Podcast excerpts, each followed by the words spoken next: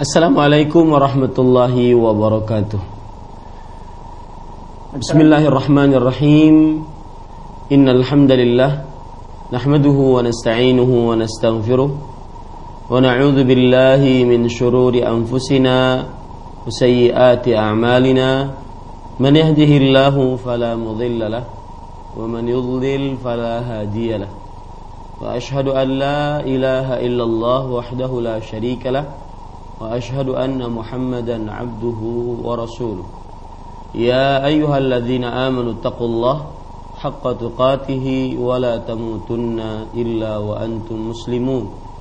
يا أيها الناس اتقوا ربكم الذي خلقكم من نفس واحدة وخلق منها زوجها وبث منهما رجالا كثيرا ونساء واتقوا الله الذي تساءلون به والأرحام إن الله كان عليكم رقيبا. يا أيها الذين آمنوا اتقوا الله وقولوا قولا سديدا يصلح لكم أعمالكم ويغفر لكم ذنوبكم ومن يطع الله ورسوله فقد فاز فوزا عظيما. أما بعد فإن أصدق الحديث كتاب الله وأحسن الهدي هدي محمد صلى الله عليه وعلى آله وسلم وشر الأمور محدثاتها وكل محدثة بدعة وكل بدعة ضلالة وكل ضلالة في النار Alhamdulillah kita bersyukur pada Allah Subhanahu wa taala pada hari ini Rabu pagi menjelang siang 23 Jumada Tsaniyah 1438 Hijriah kita kembali dimudahkan oleh Allah Subhanahu wa taala untuk duduk bersama di dalam program rutin kajian kitab di Roja TV ini untuk membaca kitab Tanbihat ala Ahkamin Takhtassu bil Mu'minat yang ditulis oleh Fadilatul Syekh Al-Allamah Dr. Saleh bin Fauzan bin Abdullah Al-Fauzan hafizahullah taala. Salawat dan salam semoga selalu Allah berikan kepada Nabi kita Muhammad sallallahu alaihi wa ala alihi wasallam pada keluarga beliau, para sahabat serta orang-orang yang mengikuti beliau sampai hari kiamat kelak. Dengan nama-nama Allah yang husna dan sifat-sifatnya yang ulia, kita berdoa, Allahumma afina fi badanina, Allahumma afina fi sam'ina, Allahumma afina fi basarina la ilaha illa anta. Wahai Allah sehatkanlah di dalam badan kita. Wahai Allah sehatkanlah di dalam penglihatan kita Pendengaran kita. Dan Wahai Allah Sesungguhnya engkau adalah pemberi kesehatan. Bapak ibu saudara saudari para pemirsa Roja TV Para pendengar radio Roja dan seluruh kaum muslimin yang mengikuti kajian kali ini kita masih di bab yang atau di pasal yang ketiga yaitu penulis mengatakan tanbihat al-faslu al-faslu ahkamun takhtassu bil haidhi wal istihadati wan nifas hukum-hukum khusus yang berkaitan dengan haid, istihadah dan nifas. Pada pertemuan sebelumnya kita sudah membahas tentang haid, kemudian pengertian darah haid, kemudian hikmah dari darah haid tersebut. Pertemuan sebelumnya juga kita sudah membahas tentang batasan wanita haid, kapan paling muda wanita mendapatkan masa haid dan kapan berhenti wanita mendapatkan haid. Kemudian sebelumnya juga kita sudah bahas tentang hukum-hukum haid yaitu apabila seorang wanita dalam keadaan haid maka apa saja hukum-hukum yang dia dapati di antaranya wanita yang sedang haid diharamkan untuk digauli di dalam kemaluannya tatkala dia haid dan sudah kita beritahu bahwa itu adalah dosa besar. Dan barang siapa yang melakukan hal itu dengan sengaja mengetahui hukum sebelumnya maka dia bertaubat kepada Allah Subhanahu wa taala. Kemudian dia bersedekah satu dinar atau setengah dinar. Tetapi diperbolehkan bagi seorang suami untuk menggauli istrinya di selain kemaluan istrinya yang sedang haid. Hukum yang kedua yang berkaitan dengan wanita haid yang sudah kita pelajari juga bahwa wanita yang sedang haid diharamkan dan tidak sah untuknya melakukan sholat dan puasa. Dan termasuk di dalamnya juga yaitu berwudu. Bagi wanita yang sedang haid tidak diharamkan dan tidak sah untuk berwudu. Karena tidak akan berpengaruh apa-apa bagi wanita yang sedang haid. Kemudian apabila wanita yang sedang haid dia meninggalkan puasa maka diwajibkan untuk mengqadha di lain hari tatkala sedang suci. Apabila puasanya tersebut adalah puasa wajib.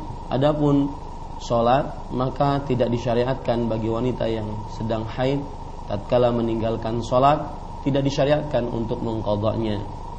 Kemudian hukum yang ketiga diharamkan bagi wanita yang sedang haid untuk menyentuh mushaf ataupun buku Al-Quran. Yang Al-Quran sudah dibukukan maka diharamkan bagi wanita haid untuk menyentuhnya. Karena mushaf adalah suci.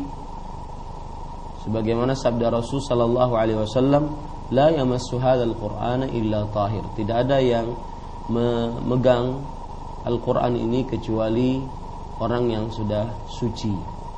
Kemudian yang keempat, diharamkan bagi wanita yang sedang haid untuk tawaf di Baitullah. Baik tawaf rukun seperti tawaf umrah ataupun tawaf haji ataupun tawaf sunnah maka diharamkan. Kemudian juga yang kelima disebutkan oleh penulis bahwasanya diharamkan bagi wanita yang sedang haid untuk berdiam diri di masjid. Dan ini sudah kita bicarakan bahwa terjadi khilaf di antara para ulama tentang hukum wanita yang sedang haid berdiam diri di masjid. Jumhur ulama, mayoritas para ulama rahimahumullahu taala mengatakan bahwasanya wanita yang sedang haid diharamkan untuk berdiam diri di masjid. Dan keberadaannya seperti keberadaan orang yang sedang junub. Diperbolehkan hanya melewati saja. Adapun berdiam diri maka diharamkan. Ada sebagian ulama yang memakruhkan hanya makruh yaitu apabila dikerjakan tidak berdosa dan jika ditinggalkan berpahala.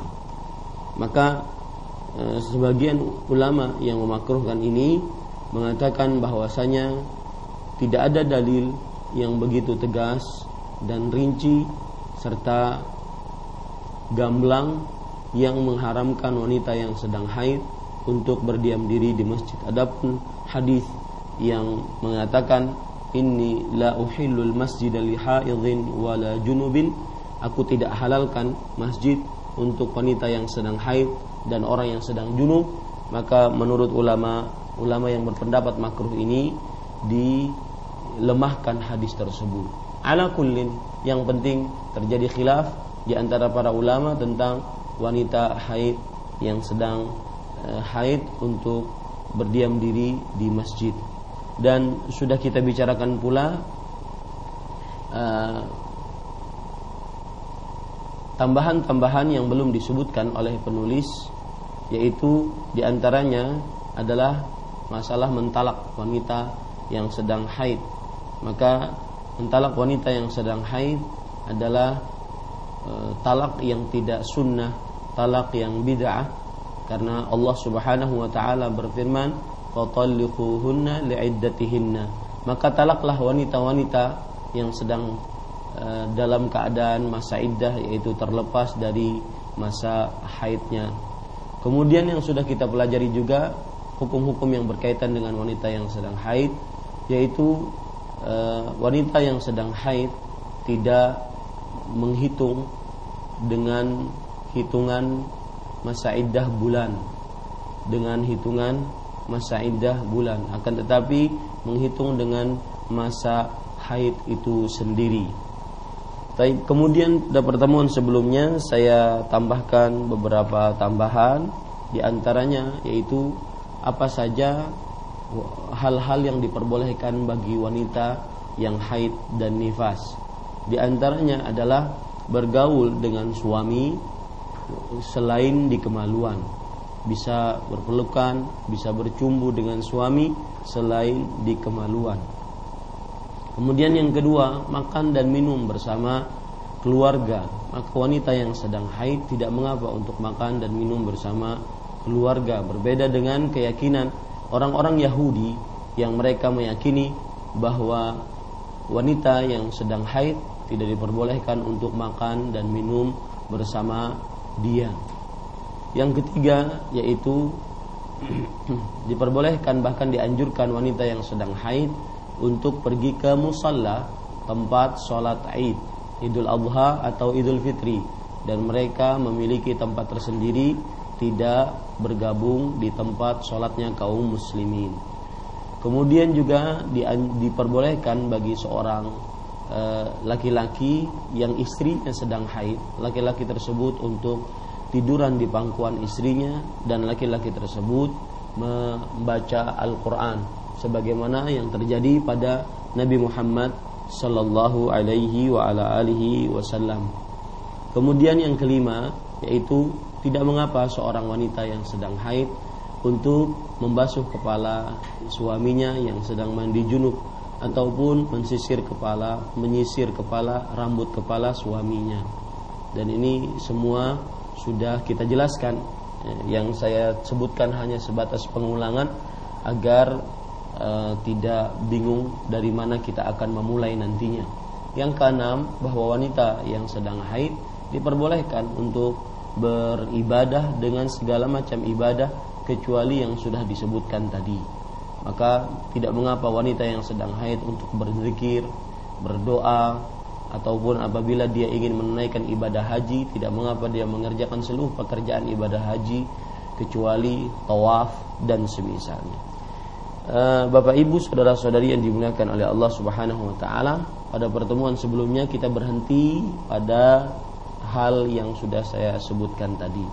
Sekarang kita masuk kepada halaman 50 yaitu penjelasan tentang hukum sufrah dan kudrah yaitu cairan kekuning-kuningan dan cairan keruh. Ini pun juga sudah kita bicarakan bahwasanya e, cairan kekuning-kuningan ini ataupun cairan keruh adalah cairan yang keluar dari rahim seorang wanita.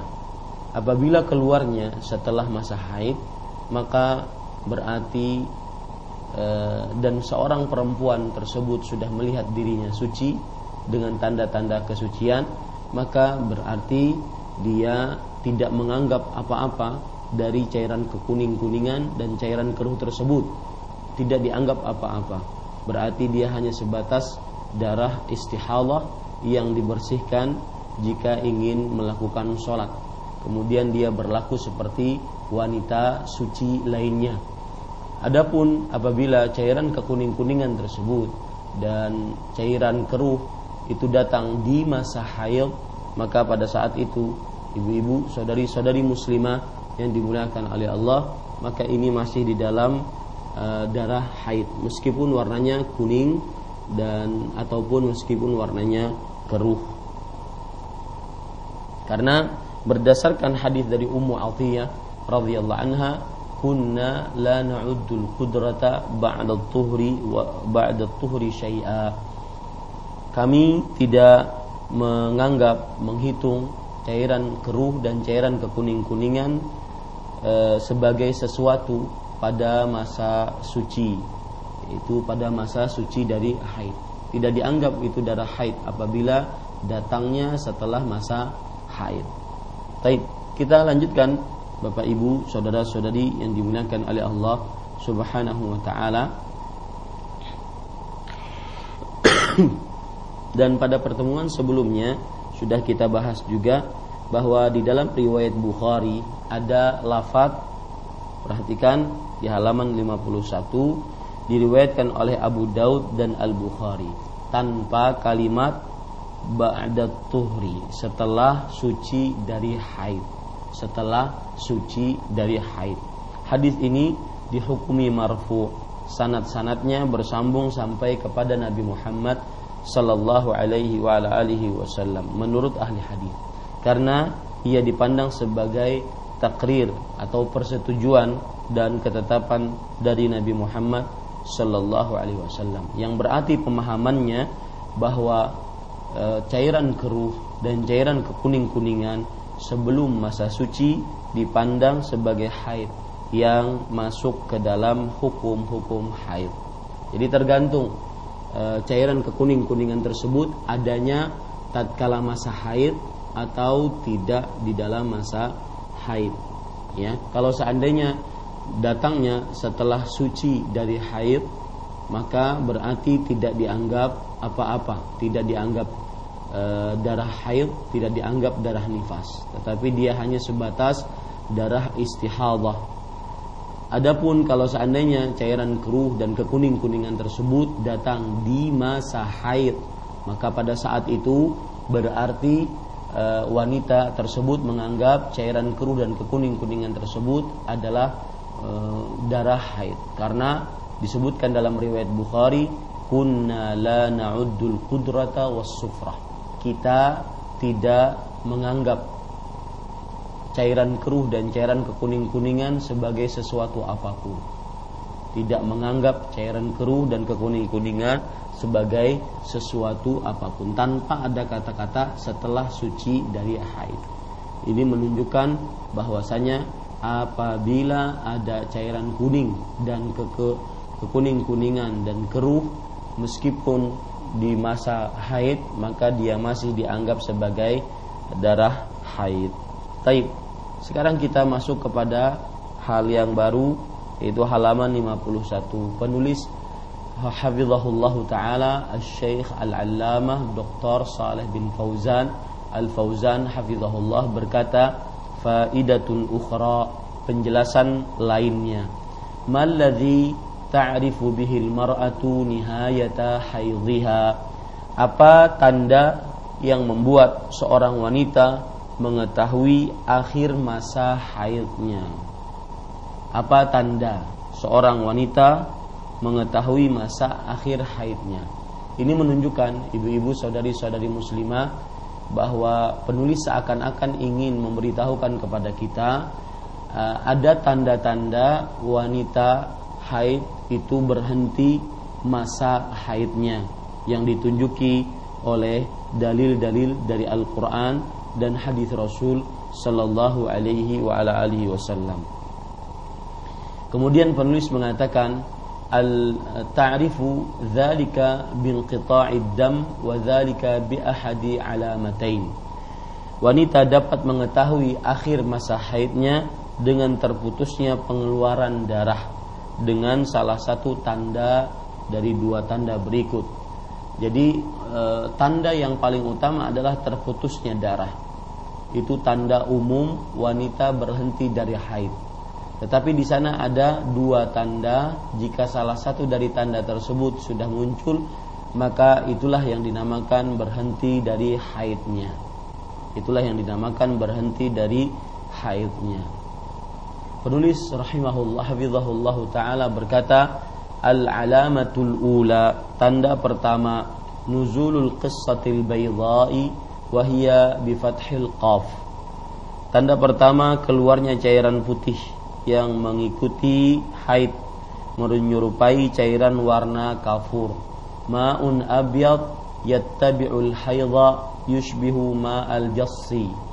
Ya, keluarnya cairan putih yang mengikuti haid menyerupai cairan warna kafur. Maksudnya cairan putih sini adalah lendir putih yang keluar setelah keluarnya darah haid yang mengikuti darah haid dan berwarna seperti warna kafur yaitu putih. Waqat takunu bi ghairi launil bayal. Terkadang juga tidak berwarna putih faqad yakhtalifu launuha bi ikhtilafi ahwalin nisa. Dan terkadang warnanya berbeda-beda pada beberapa keadaan wanita. Yang diperlukan untuk diketahui dengan pasti adalah cairan tersebut keluar setelah darah haid. Maka ini disebut dengan al-qissatul bayda. Baik warnanya putih ataupun warnanya kekuning-kuningan ataupun warna selainnya. Dan bisa diterjemahkan juga dengan lendir putih ya dengan lendir putih. Sesuai dengan dan warnanya tidak mesti harus putih sebagaimana disebutkan oleh penulis. Sesuai dengan apa yang di, terjadi pada diri perempuan tersebut. Kalau kita lihat dalilnya, hal ini berdasarkan perkataan Aisyah radhiyallahu anha. Dalilnya tidak disebutkan oleh penulis karena memang kitab kita ini adalah kitab yang e, ringkas dan belum disebutkan semua dalilnya oleh penulis hafizahullah taala. Makanya saya tambahkan beberapa dalil jika memang diperlukan dalam pembacaan kitab ini. Yaitu hadis dari atau perkataan dari Aisyah radhiyallahu anha riwayat Imam Malik dalam kitabnya Al-Muwatta dan juga Imam Bukhari dalam kitabnya As-Sahih secara muallaq bahwa Aisyah radhiyallahu anha berkata la ta'jalanna hatta tarayinnal qissatal bayda. Jangan sekali-kali kalian atau kamu ber tergesa-gesa tergesa-gesa menentukan uh, diri sudah suci sampai kamu melihat lendir putih sampai kamu melihat lendir putih Para ikhwah yang dirahmati oleh Allah Subhanahu wa taala disebutkan di dalam kitab An-Nihayah fi Gharibil Hadis yang ditulis oleh Ibnu Al-Athir penjelasan tentang lendir putih ini. Qila hiya lendir putih dikatakan adalah antukh antakhrujal qitnatu allati tahtashi bihal mar'ah ka'annaha qissatan qissatun bayda la yukhalituha sufrun. Artinya keluar cairan yang tahtashi bihal mar'ah yang uh, keluar dari seorang perempuan seakan-akan dia lendir putih yang tidak tercampur dengan sebuah warna kekuning-kuningan. Ini penjelasan dari Imam Ibnu Athir rahimahullahu taala. Dan inilah tanda pertama wanita yang sedang haid apabila keluar lendir putih maka berarti dia sudah suci dari haidnya. Tapi e, kalau seandainya keluarnya itu e, di masa sebelum berhenti haid, misalkan haidnya sekitar kebiasaan tujuh hari, berhentinya pas lima hari. Dan keluar lendir putih di hari kelima, apakah memang berarti dinyatakan sebagai wanita yang sudah berhenti dari haid? Maka kita katakan iya. Ya sebagaimana perkataan Aisyah radhiyallahu anha tadi. Tadi la ta'jalanna hatta tarayinna al-qissata al-bayda. Karena yang menjadi ukuran dalam wanita haid adalah berhentinya darah tersebut. Dan salah satu tanda berhenti dengan keluarnya lendir putih.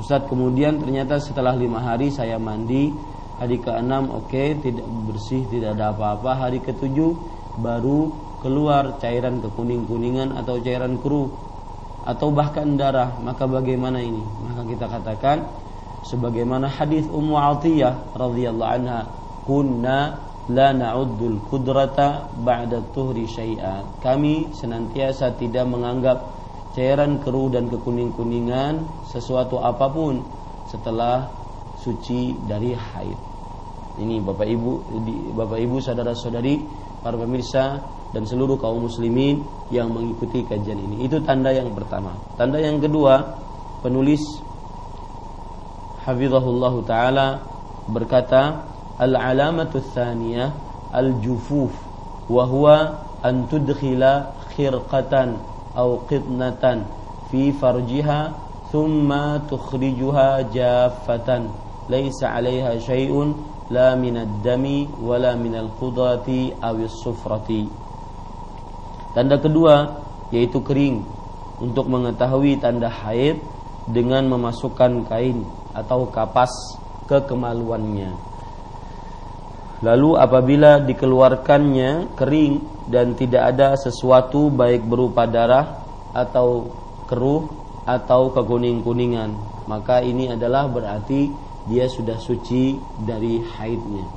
Dia sudah suci dari haidnya. Jadi kadang-kadang ada seorang perempuan yang dia tidak mendapati uh, lendir putih, tetapi dia kalau dimasukkan kain ataupun kapas ke dalam kemaluannya, maka kemaluannya akan sangat kering. Maka ini berarti dia e, berhenti dari darah haidnya. Wallahu a'lam.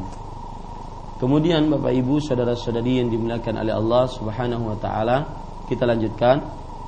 Penulis yang mengatakan poin keempat, ma yalzamul haidhu 'inda nihayati haidhiha.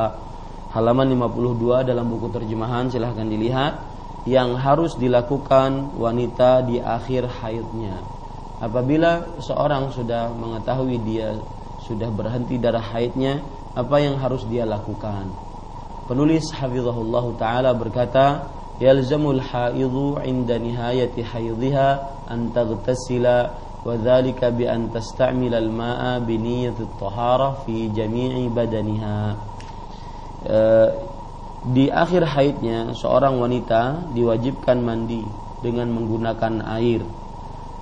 Di akhir haidnya seorang wanita diwajibkan mandi dengan menggunakan air. Maksudnya apabila sudah berhenti darah haidnya maka diwajibkan untuk mandi karena untuk mengangkat hadas besar dan hadas adalah sebuah keadaan di dalam diri seseorang yang melarang seseorang untuk bisa melaksanakan aktivitas ibadah kepada Allah Subhanahu wa taala seperti sholat, puasa dan semisalnya. Seorang wanita diwajibkan mandi dengan menggunakan air. Kata-kata menggunakan air kalau seandainya airnya ada. Kalau seandainya airnya tidak ada ataupun tidak dapat memakai air karena sakit atau yang semisalnya, maka diperbolehkan untuk bertayamum dan berniat untuk mensucikan seluruh badannya. Harus selalu dengan niat, seluruh amal ibadah harus selalu dengan niat. Rasulullah Shallallahu Alaihi Wasallam bersabda, innamal a'malu bin niat sesungguhnya amalan-amalan itu sesuai dengan niatnya. Kalau seandainya ada orang yang e, dalam keadaan dia sudah keluar lendir putih kemudian dia masukkan dirinya ke dalam e, air bak ataupun ke dalam kolam renang tanpa ada niatan untuk mengangkat dari dirinya hadas besar haid tersebut maka tidak dianggap dia sebagai mandi e, untuk mengangkat hadas besarnya.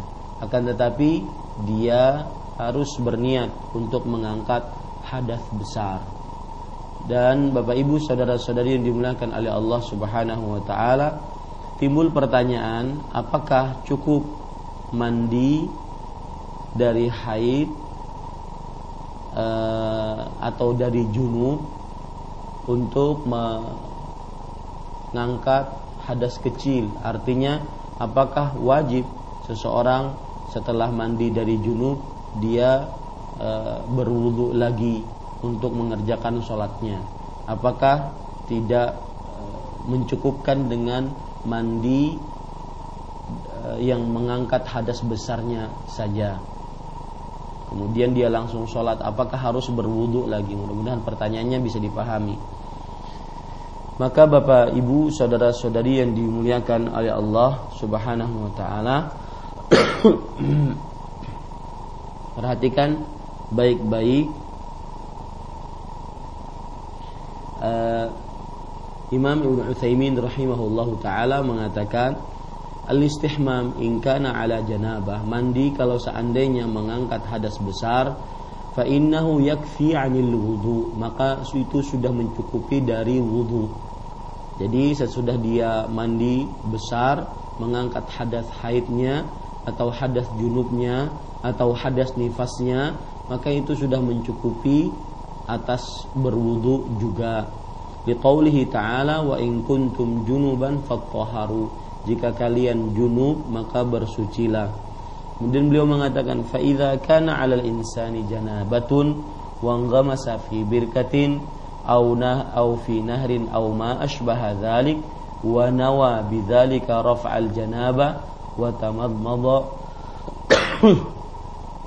wastanshaqa fa innahu yartafi'ul anhu al-asghara wal akbara jika seorang dalam keadaan junub atau di sini juga dalam keadaan suci dari e, nifas, suci dari haid, lalu dia me, menyelam ke dalam sebuah kolam ataupun sungai atau yang semisalnya, lalu dia berniat untuk mengangkat junubnya, kemudian dia berkumur-kumur, kemudian dia mengeluarkan air, sesungguhnya terangkat darinya hadas besar dan hadas kecil. Karena Allah Taala lam yujibu indal janabah siwa anna tahara ay anna umma jami'al badani bil ma'i ghuslan.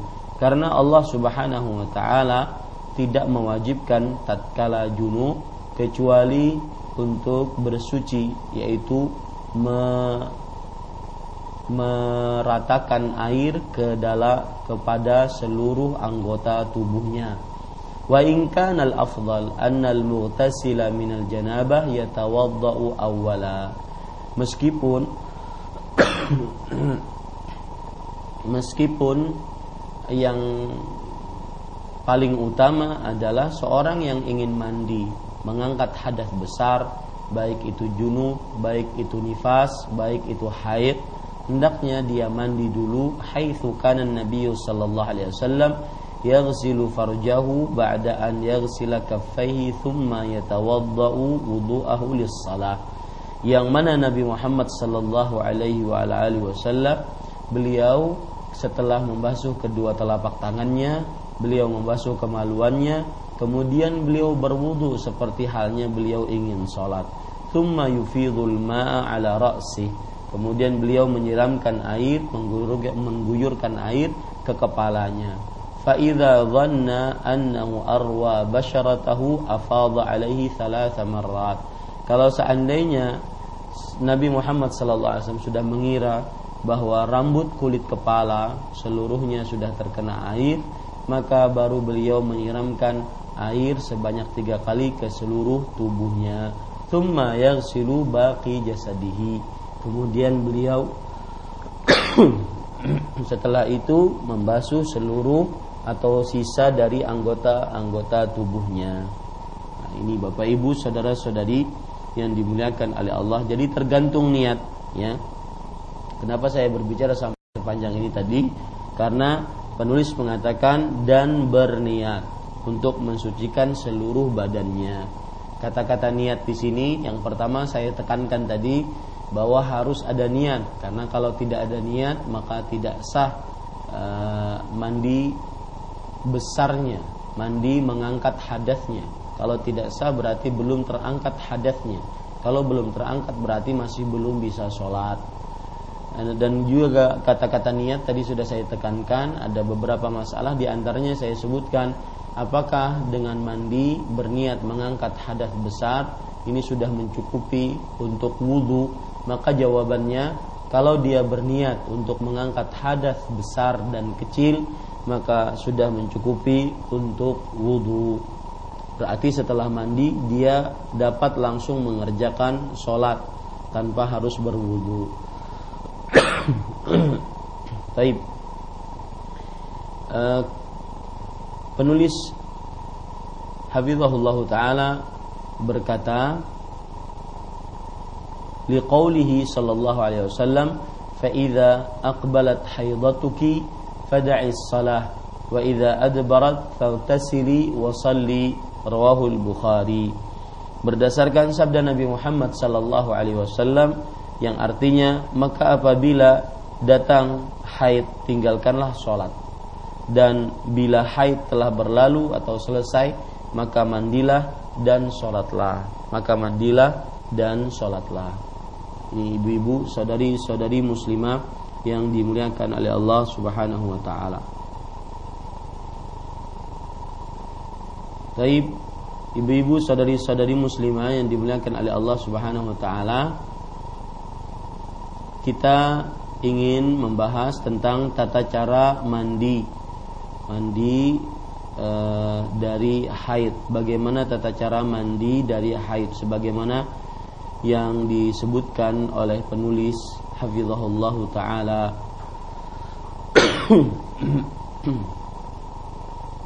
Penulis berkata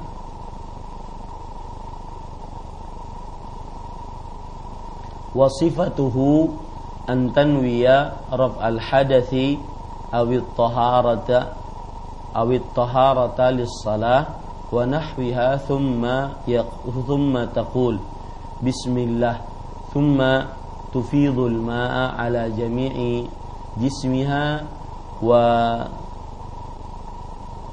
تروي أصول شعر رأسها ولا يلزمها نقضه إن كان مظفورا وإنما ترويه بالماء.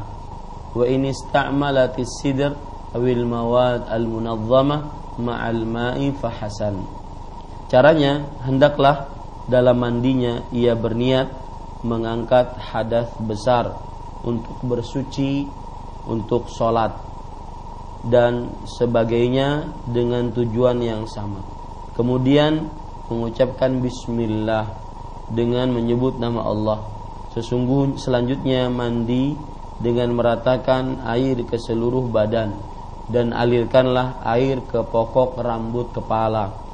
Ia tidak harus melepaskan rambut yang diikat atau dikepang, hanya cukup disiram air saja. Jika ia mandi dengan menggunakan sider atau daun cendana atau bahan pembersih lainnya seperti sampo yang disertakan dengan air maka itu lebih baik. Sekarang kita ingin kupas dalam-dalam masalah mandi ini. Ibu-ibu, saudari-saudari muslimah yang dimuliakan oleh Allah Subhanahu wa taala. Sekarang perhatikan hendaklah dalam mandinya ia itu ia, mandinya itu ia berniat mengangkat hadas besar atau bersuci untuk sholat dan sebagainya dengan tujuan yang sama. Jadi di sini dia harus berniat berniat mengangkat hadas besar atau bersuci untuk sholat atau niat-niat lainnya agar bisa dia mengerjakan ibadah ibadah yang diwajibkan atas dirinya dan niat hukumnya adalah rukun di dalam setiap perbuatan ibadah. Kalau tidak ada niat maka tidak sah ibadah tersebut. Hal ini berdasarkan hadis riwayat Bukhari. Rasul sallallahu alaihi wasallam bersabda, "Innamal a'malu binniyat." Sesungguhnya amalan-amalan itu sesuai dengan niatnya, sesuai dengan niatnya. Ini menunjukkan bahwa amalan sesuai dengan niatnya. Wa inna malikul limriin manawa dan setiap orang akan mendapati apa yang ia niatkan. Ini kembali kepada pelakunya. Jadi bagian pertama dari hadis tersebut kembali kepada amalannya. Setiap amal harus ada niatnya. Bagian yang kedua dari hadis tersebut kembali kepada pelakunya. Pelakunya tatkala dia melakukan ibadah tersebut dia berniat atau tidak. Ini Bapak Ibu saudara-saudari yang dimuliakan oleh Allah Subhanahu wa taala. Taib. Kemudian Bapak Ibu saudara-saudari yang dimuliakan oleh Allah uh, setelah itu penulis mengatakan kemudian bismillah yaitu mengucapkan bismillah. Hal ini berdasarkan hadis dari Abu Hurairah radhiyallahu anhu riwayat Imam Abu Dawud ya hal ini berdasarkan hadis dari Abu Hurairah radhiyallahu anhu berdasarkan riwayat Imam Abu Dawud. Kemudian bismillah yaitu mengucapkan bismillah.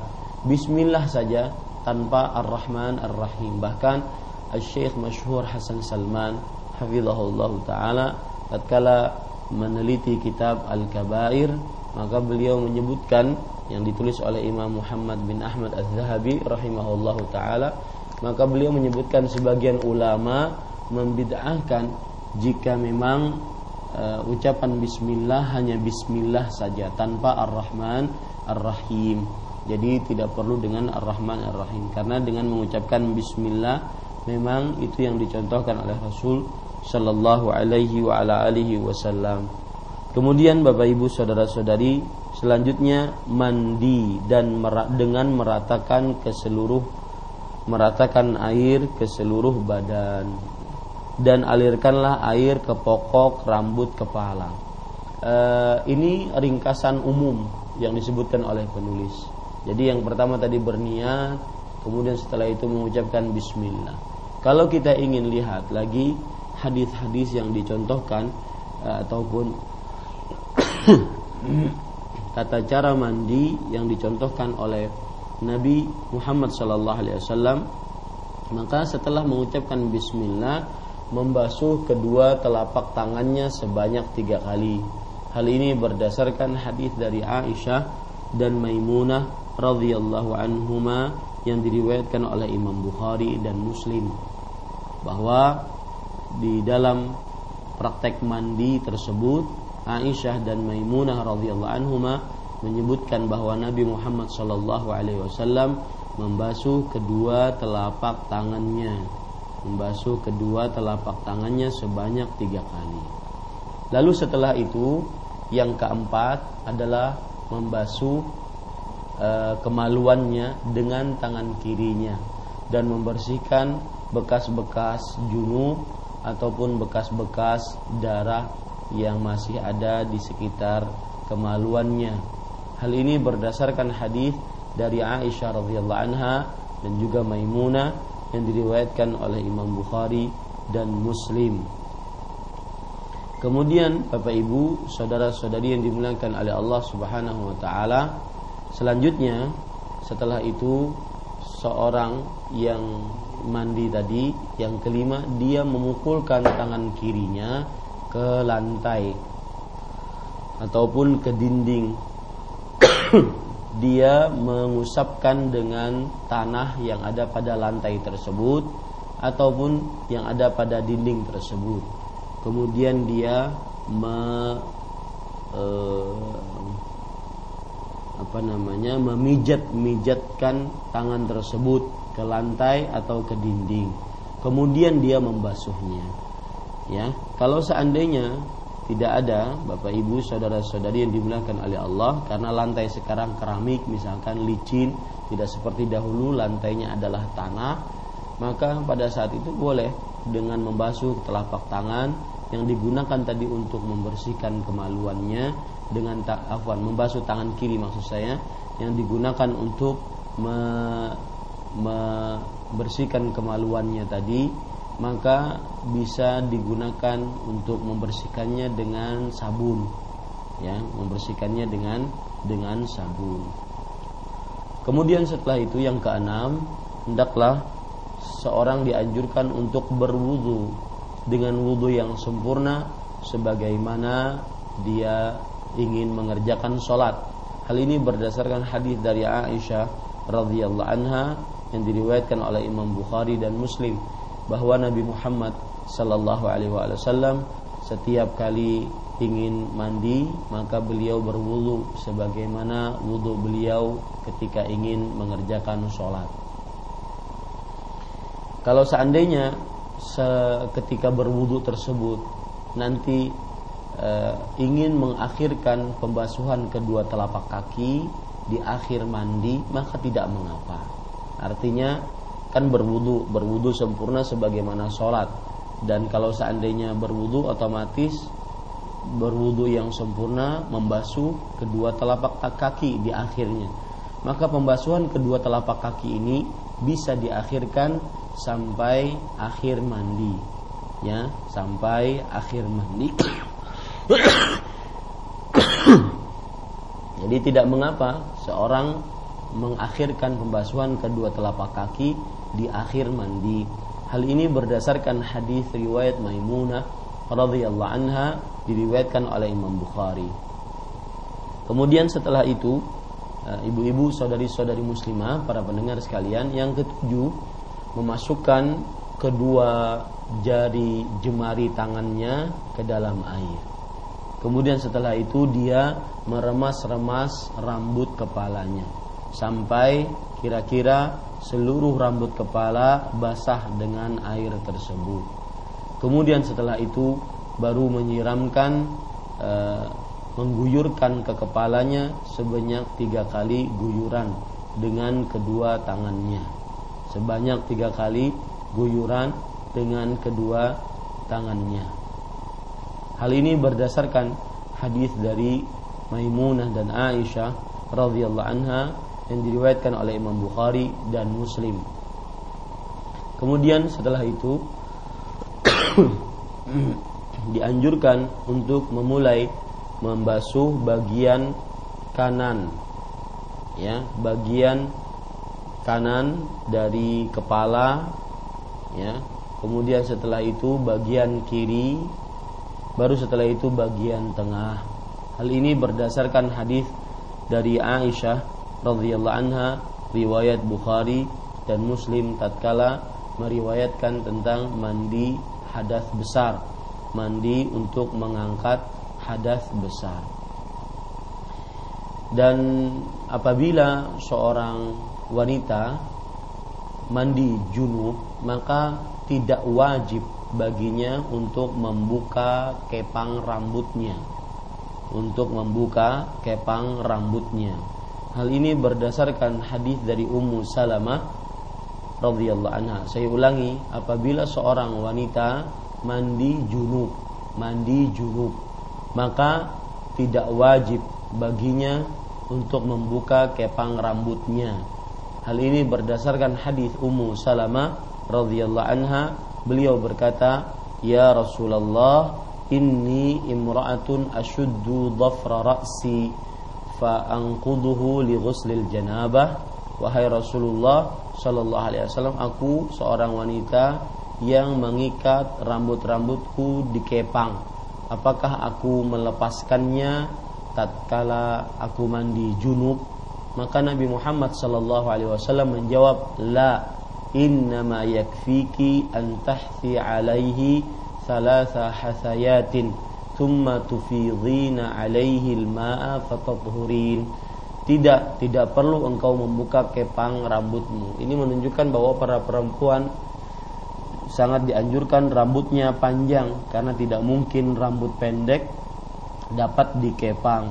Sesungguhnya cukup untukmu hanya menyiramkan mengguyurkan sebanyak tiga kali guyuran kemudian kamu guyurkan air ke seluruh tubuhnya ke tubuhmu kemudian kamu sudah bersuci.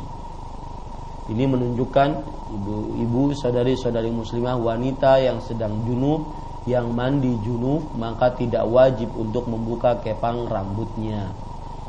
Dan dianjurkan dianjurkan. Kata-kata dianjurkan berarti mustahab yang artinya adalah sesuatu yang diperintahkan oleh syariat dengan perintah yang tidak keras yang apabila dikerjakan berpahala dan jika ditinggalkan tidak berdosa.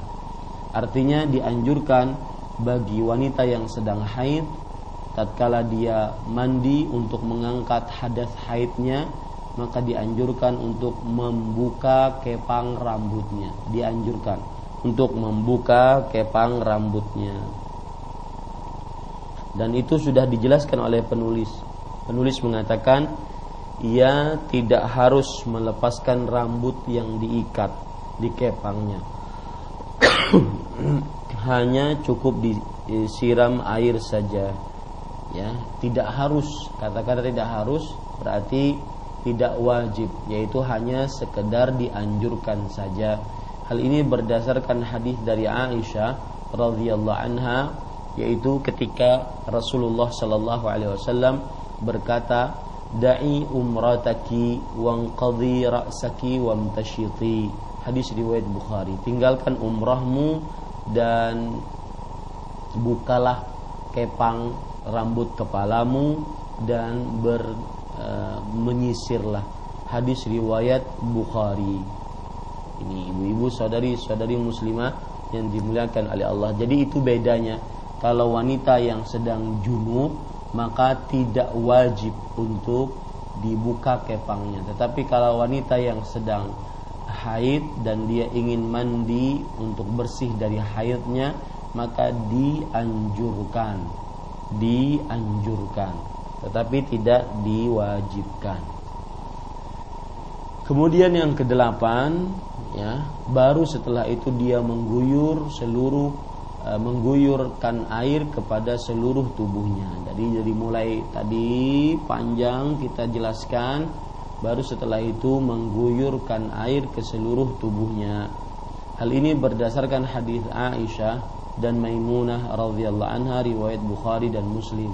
Dan dianjurkan untuk memulai bagian kanan kemudian bagian kiri karena Nabi Muhammad sallallahu alaihi wasallam sangat menyukai bagian kanan. Sebagaimana hadis riwayat Imam Bukhari dan Imam Muslim dari Aisyah radhiyallahu anha anna Nabi sallallahu alaihi wasallam kana yu'jibuhu tayammuna fi tana'ulihi wa tarajjulihi wa tuhurihi wa fi sya'nihi kullihi. Bahwa Nabi Muhammad sallallahu alaihi wasallam beliau senantiasa sangat suka untuk memulai bagian kanan di dalam memakai sendal, menyisir rambut, bersuci dan di dalam setiap keadaan beliau. Para ikhwan yang dirahmati oleh Allah, tatkala mandi maka hendaklah seseorang memperhatikan bagian-bagian lipatan-lipatan tubuh seperti misalkan kedua lipatan pada ketiak, kemudian juga pada uh, di belakang lutut lipatan-lipatan, kemudian lipatan pada pangkal paha. Hal ini berdasarkan hadis Aisyah radhiyallahu anha hendaklah dia memperhatikan air tersebut agar terkena bagian lipatan-lipatan tersebut.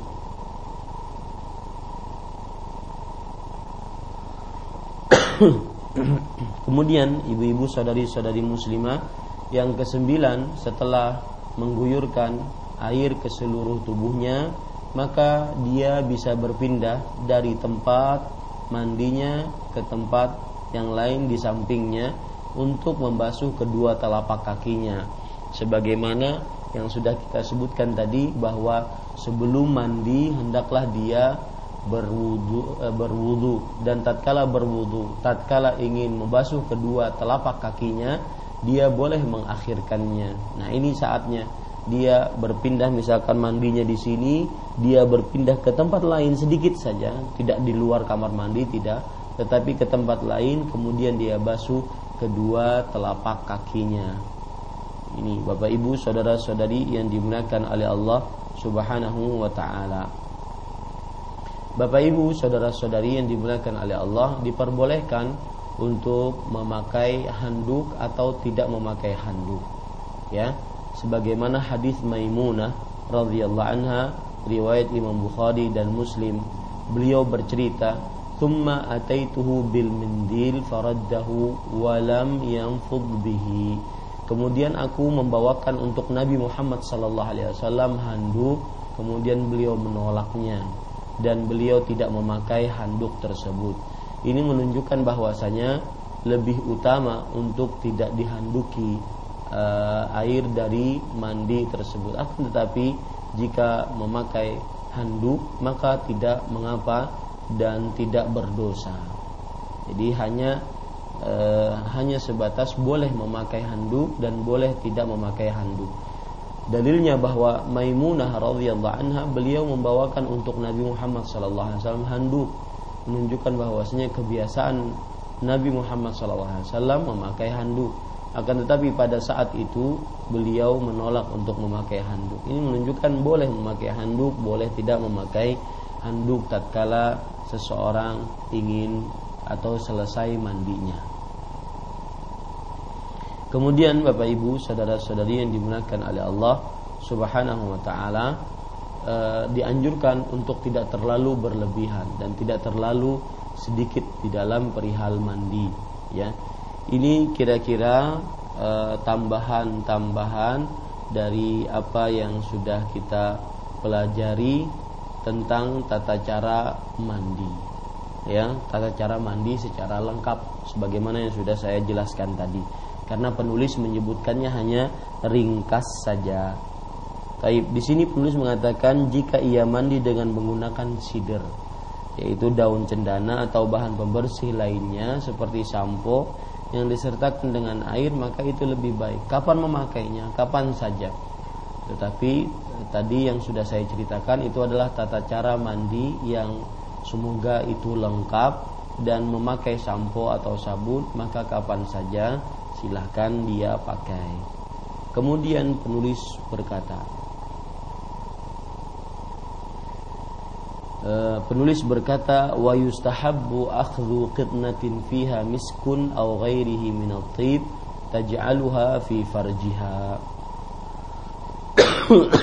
ba'da al-ightisal li amrihi asma bidzalika rawahu muslim artinya dianjurkan menggunakan kapas yang diberi minyak misik atau minyak wangi lainnya yang ia ditempelkan di kemaluannya setelah mandi karena Rasulullah Sallallahu Alaihi Wasallam pernah menganjurkan Asma radhiyallahu anha untuk melakukannya. Ini salah satu adab juga tatkala mandi mengangkat hadas haid maka diperbolehkan untuk memakai minyak wangi ataupun pembersih alat-alat kemaluan ya. Sekarang banyak cairan-cairan yang sudah dijual alhamdulillah dan itu termasuk daripada sunnah Nabi Muhammad sallallahu alaihi wasallam untuk memakainya agar kembali e, bau kemaluan tidak menyengat kemudian juga dapat lebih memuaskan kepada suami yang ingin menggaulinya. Ini ibu-ibu saudari-saudari muslimah yang dimuliakan oleh Allah Subhanahu wa taala.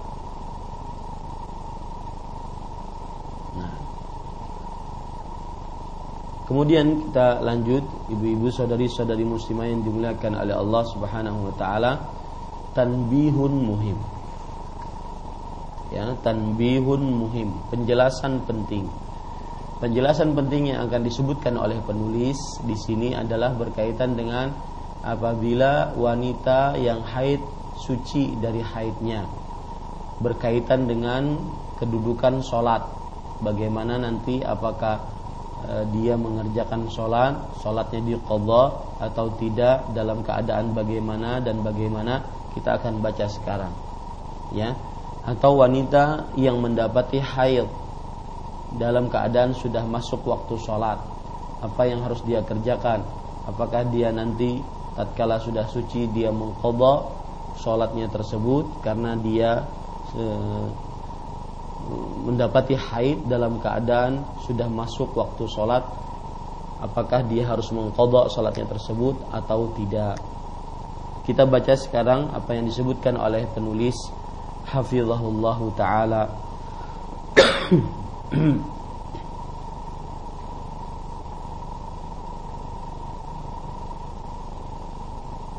Bapak Ibu saudara-saudari yang dimuliakan oleh Allah Subhanahu wa taala sekarang perhatikan baik-baik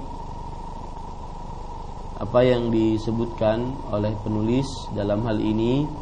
Penulis hafizahullah taala berkata idza taharatil haidhu awin nufasa'u qabla ghurubi syams lazimaha an tusalli adh-dhuhra wal asra min hadzal yaum sekarang kita berbicara apabila wanita suci dari haid. Apabila wanita yang haid atau nifas telah suci dari haid, telah suci dari haid atau dari nifasnya telah suci dari haid atau nifasnya maka Bapak Ibu Mas apabila wanita yang haid atau nifas telah suci dari haid atau dari nifasnya sebelum terbenam matahari waktu asar maka ia harus melaksanakan sholat zuhur dan asar pada waktu ini. Ya, sebentar ibu ya. Saya ulangi, apabila wanita haid atau nifas telah suci dari haid atau nifasnya sebelum terbenam matahari, berarti sebelum waktu waktu maghrib, yaitu di waktu asar, maka ia harus melaksanakan sholat zuhur dan asar pada waktu ini. Pada waktu ini. Jadi kalau seandainya dia suci di waktu asar maka dia harus melaksanakan zuhur dan asar di jamak. Ya, kalau seandainya wanita suci dari haid di waktu asar maka dia harus melaksanakan zuhur dan asar di waktu asar dengan cara di jamak.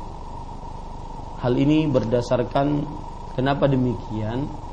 Karena Eh, sebagian ulama berpendapat bahwasanya uh, waktu yang kedua adalah waktu yang pertama apabila dalam keadaan terpaksa. Perhatikan perkataan saya baik-baik. Waktu yang pertama, yang kedua adalah waktu untuk yang ke yang pertama apabila dalam keadaan terpaksa. Perhatikan tangan saya di sini ada sholat zuhur, di sini ada sholat asar. Sholat zuhur disebut waktu pertama, sholat asar disebut waktu kedua. Apabila seorang wanita yang suci dari haidnya di waktu yang kedua, maka waktu kedua adalah waktu yang pertama apabila dalam keadaan terpaksa. Saya ulangi sekali lagi, ibu-ibu, saudari-saudari muslimah.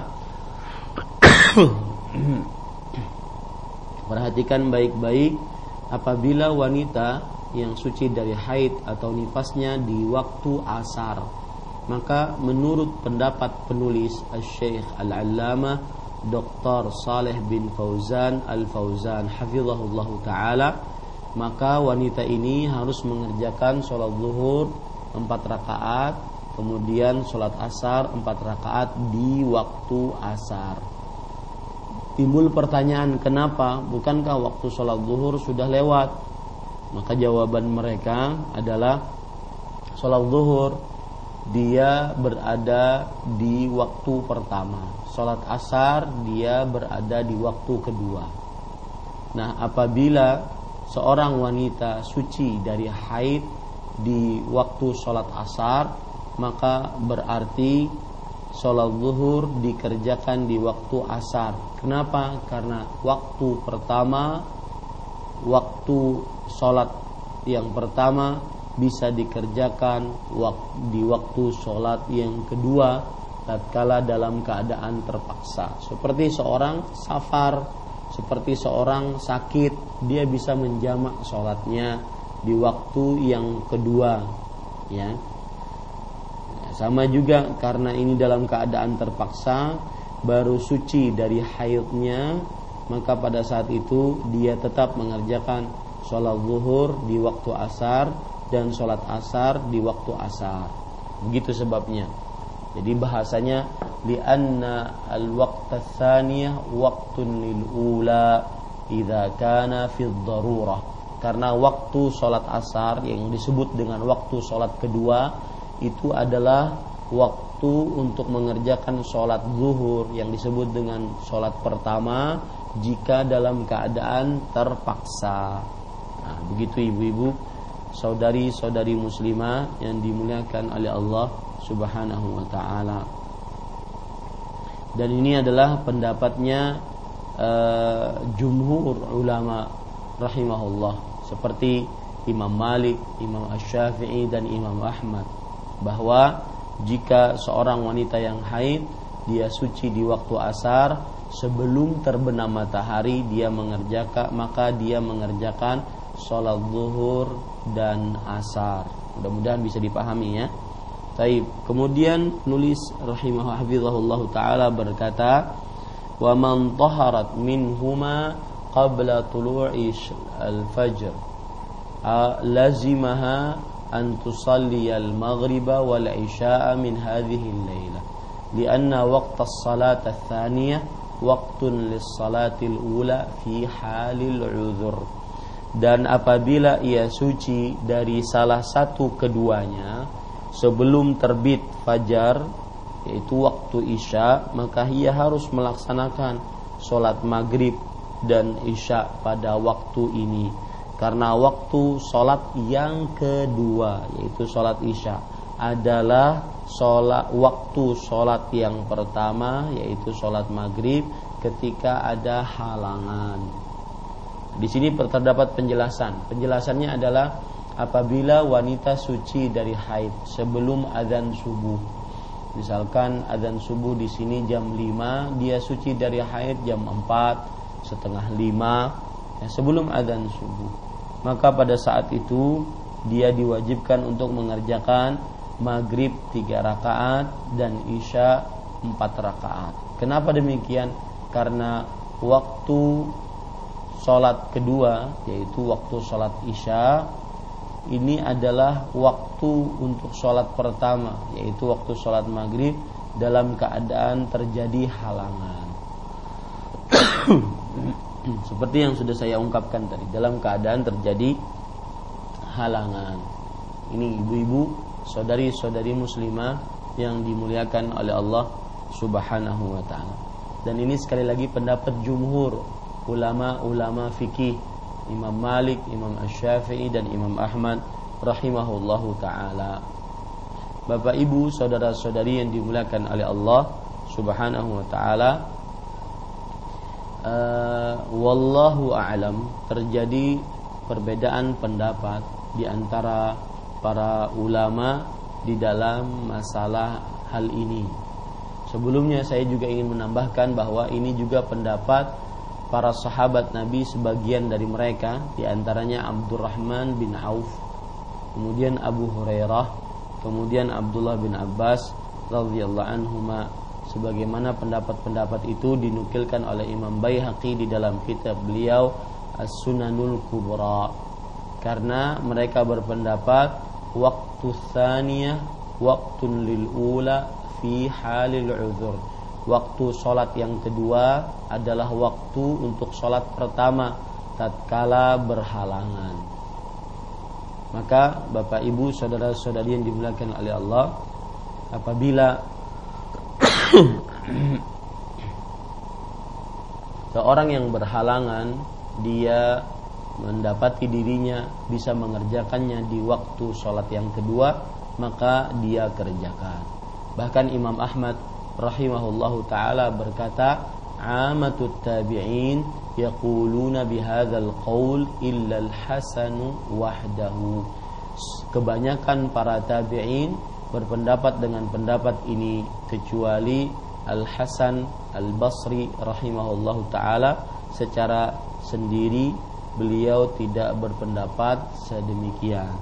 Nah, berarti ada ulama lain yang berpendapat tentang hal ini, yaitu apabila seorang wanita yang suci dari haidnya di waktu asar, di waktu asar, maka apabila masih ada waktu asar, dia berarti hanya mengerjakan sholat asar saja. Karena itulah yang diwajibkan atasnya. Adapun waktu sholat zuhur yang sudah lewat maka pada saat itu belum ada dalil yang kuat dari hadis Rasul Shallallahu Alaihi Wasallam untuk juga mengerjakan sholat zuhur ya karena kalau seandainya ada pengerjaan sholat-sholat tersebut niscaya akan diberitahukan kepada Rasulullah eh, kepada oleh Rasulullah Sallallahu Alaihi Wasallam kepada umatnya. Padahal Rasul Sallallahu Alaihi Wasallam bersabda, "Faida akbalatil haidatu fada'is salah." Jika telah datang haid maka tinggalkan sholat. Maka tinggalkan sholat. Jadi wallahu alam, ibu-ibu saudari-saudari muslimah, eh, saya lebih condong kepada pendapat bahwa seorang wanita yang haid apabila dia suci dari haidnya di waktu asar maka dia hanya diwajibkan mengerjakan sholat asar. Apabila dia suci dari haidnya sebelum terbit fajar maka dia hanya wajib untuk mengerjakan sholat isya karena sholat itulah yang diwajibkan atasnya. Uh, sekali lagi kalau seandainya ada dalil maka niscaya yang akan disebutkan oleh Rasulullah Sallallahu Alaihi Wasallam. Dan belum ada dalil bahwa wanita yang suci di waktu asar dia mengerjakan sholat zuhur dan asar. Belum ada dalil yang begitu kuat Taib Bapak Ibu, saudara-saudari yang dimuliakan oleh Allah Subhanahu wa taala, penulis kemudian menyebutkan Qala Syekhul Islam Ibnu Taimiyah rahimahullahu taala Syekhul Islam Ibn Taimiyah. Syekhul Islam adalah ulama Islam abad ke-8 Hijriyah. Dan beliau ini adalah ulama besar Islam dan beliau eh, sangat dalam ilmunya. Apabila berbicara tentang tafsir maka seakan-akan beliau ahli tafsir. Apabila berbicara tentang akidah maka seakan-akan beliau berbicara tentang akidah. Sangat dalam ilmunya dan nama asli beliau adalah Ahmad bin Abdul Halim Al-Harrani Ahmad bin Abdul Halim Al-Harrani dan apabila disebutkan nama nama Syekhul Islam maka kebanyakan para ulama menyebutkannya untuk gelar beliau yaitu Syekhul Islam Ibnu Taimiyah rahimahullahu taala Eh, Syekhul Islam Ibnu Taimiyah rahimahullah berkata dalam Al-Fatawa, maksudnya dalam kitab Majmu'ul Fatawa. Ju ولهذا كان جمهور العلماء كمالك والشافعي وأحمد إذا طهرت الحائض في آخر النهار صلت الظهر والعصر جميعا. وإذا طهرت في آخر الليل صلت المغرب والعشاء جميعا. nukila dzalika an Abdurrahman bin Auf wa Abi Hurairah wa Ibn Abbas لأن الوقت مشترك بين الصلاتين في حال العذر فإذا طهرت في آخر النهار فوقت الظهر باق فتصليها قبل العصر وإذا طهرت في آخر الليل ووقت المغرب باق في حال العذر فتصليها قبل العشاء Ini hanya penjelasan tambahan atau penekanan tambahan dari penulis padahal sudah kita jelaskan. Kita baca jumhur ulama, kebanyakan para ulama seperti Imam Malik, Imam Syafi'i dan Imam Ahmad berpendapat apabila wanita yang haid telah suci di akhir siang waktu asar maka ia harus sholat zuhur dan asar berbarengan ya ia harus sholat zuhur dan asar berbarengan.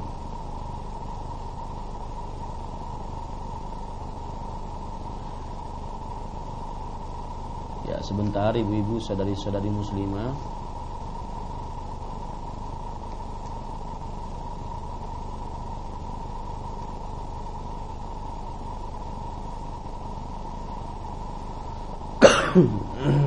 Hmm.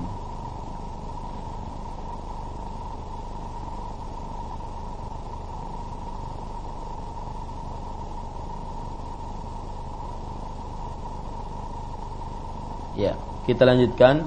Jumhur ulama seperti Imam Malik dan Asy-Syafi'i dan Ahmad berpendapat apabila wanita yang haid telah suci di akhir siang waktu asar maka ia harus sholat zuhur dan asar berbarengan artinya zuhurnya yang ketinggalan tadi karena dia masih haid maka dia harus qadha dan apabila e, ia telah suci di akhir waktu malam waktu isya maksudnya maka ia harus sholat maghrib dan isya berbarengan sebagaimana yang dinukilkan diriwayatkan dari Abdurrahman bin Auf, Abu Hurairah dan Ibnu Abbas radhiyallahu anhum ajma'in karena menjadi satu waktu dalam sholat ketika adanya uzur, adanya halangan. Seperti misalkan sholat isya, kita tahu bahwa ibu-ibu saudari-saudari muslimah sholat isya Rasul Shallallahu Alaihi Wasallam bersabda wa waktu salatil isya ila nisfil lail waktu salat isya hanya sampai kepada pertengahan malam. Ini apabila tidak dalam keadaan berhalangan. Tetapi dalam keadaan berhalangan, maka waktu sholat isya sebelum masuk waktu terbit fajar kedua. Ini bisa mengerjakannya. Mungkin apabila orang dalam keadaan safar, seperti juga wanita yang sedang wanita yang bersih dari haidnya, seorang yang baru sembuh dari penyakitnya dan semisalnya maka pada saat itu Bapak Ibu saudara-saudari yang dimuliakan oleh Allah dia berhak untuk mengerjakan sholat uh, isya di waktu meskipun setelah pertengahan malam. Karena itu adalah waktu halangan. Dan ini pendapat yang disebutkan oleh penulis. Ya pendapat yang disebutkan oleh penulis hafizahullah taala. Dan ini juga pendapat jadi Imam Ibnu Qudama ya ini pendapat juga dari Imam Ibnu Qudama rahimahullahu taala.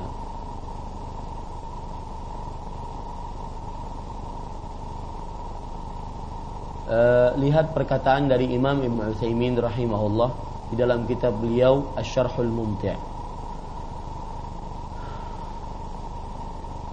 إذا أدرك من وقت صلاة العصر قدر رقعة أو قدر التحريمة لزمه صلاة العصر ولزمته صلاة الظهر أيضا. وإن أدرك ذلك من وقت صلاة العشاء لزمته صلاة العشاء وصلاة المغرب أيضا. وإن أدرك ذلك من وقت صلاة الفجر لا يلزم إلا الفجر لأنها لا تجمع إلا ما قبلها. Perhatikan jika seorang wanita mendapati suci di waktu sholat asar sepanjang satu rakaat ya atau dia bisa mengerjakan satu rakaat maka wajib baginya sholat asar. Dan juga wajib baginya sholat zuhur. Sebagaimana pendapat yang sudah disebutkan. Dan jika dia mendapati dirinya suci tatkala sholat isya maka wajib baginya mengerjakan sholat isya dan juga wajib baginya mengerjakan sholat maghrib. Dan jika dia mendapati satu rakaat di waktu sholat subuh, maka wajib baginya mengerjakan sholat subuh. Dan sholat subuh saja tidak perlu digabung dengan yang lainnya. Karena sholat subuh tidak bisa dijamak dengan yang lainnya. maka Eh, kemudian penulis mengatakan atau Syekh Muhammad bin Shalih Al-Utsaimin mengatakan fa in qila ma wajhu wujubi zuhur fil mithalil awwal wa salatil maghrib fil mithalil tsani Kenapa kok salat zuhur yang aturan waktunya sudah lewat kok masih diwajibkan? Kemudian juga salat maghrib yang aturannya sudah lewat masih diwajibkan. Ya, kenapa harus dikerjakan juga? Maka jawabannya ada dua riwayat, ada dua sebab. Satu berdasarkan riwayat, yang kedua berdasarkan penelitian. Riwayat yaitu riwayat dari Abdullah bin Abbas, Abdurrahman bin Auf dan Abu Hurairah radhiyallahu anhu memfatwakan demikian. Adapun e, berdasarkan nazar, berdasarkan penelitian, waqta as-salat ats-tsaniyah waqtun lil ula indal 'udhr alladhi yubihul jama'. Karena waktu sholat yang kedua adalah waktu sholat untuk yang pertama tatkala berhalangan yang memperbolehkan di jamak. Ya yang memperbolehkan di jamak. Kemudian Syekh mengatakan innahu la yalzamu illa salah allati waqtuha faqat. Fa amma ma qablaha fala yalzamuhu dan Bapak Ibu saudara-saudari yang dimuliakan oleh Allah eh, sebagian ulama berpendapat bahwa tidak diwajibkan untuk mengerjakan sholat kecuali sholat yang itu saja. Misalkan seorang wanita haid, eh, suci dari haid di waktu asar maka dia hanya mengerjakan sholat asar itu saja. Sholat asar itu saja. Maka dia tidak diwajibkan untuk mengerjakan sholat zuhur karena sholat zuhur waktunya sudah lewat. Dan syekh menguatkan pendapat ini. Maka seperti yang saya sudah sebutkan bahwasanya eh, pendapat ini lebih kuat ya akan tetapi kalau ingin berhati-hati dia mengerjakan sholat zuhur dan asar di waktu asar tatkala dia suci dari haid di waktu asar maka itu sikap hati-hati akan tetapi jika kita melihat dari sikap yang sesuai dengan dalil maka tidak ada dalil yang kuat bahwa harus mengerjakan sholat zuhur di waktu asar yang dia wajib mengerjakannya hanya kalau dia suci di waktu asar maka waktu itu dia hanya berhak wajib mengerjakan sholat asar saja. Begitu juga kalau seandainya dia suci di waktu sholat isya, maka dia wajib hanya mengerjakan sholat isya saja. Sholat maghrib dan sholat zuhurnya tidak diwajibkan. Wallahu alam. Kemudian penulis mengatakan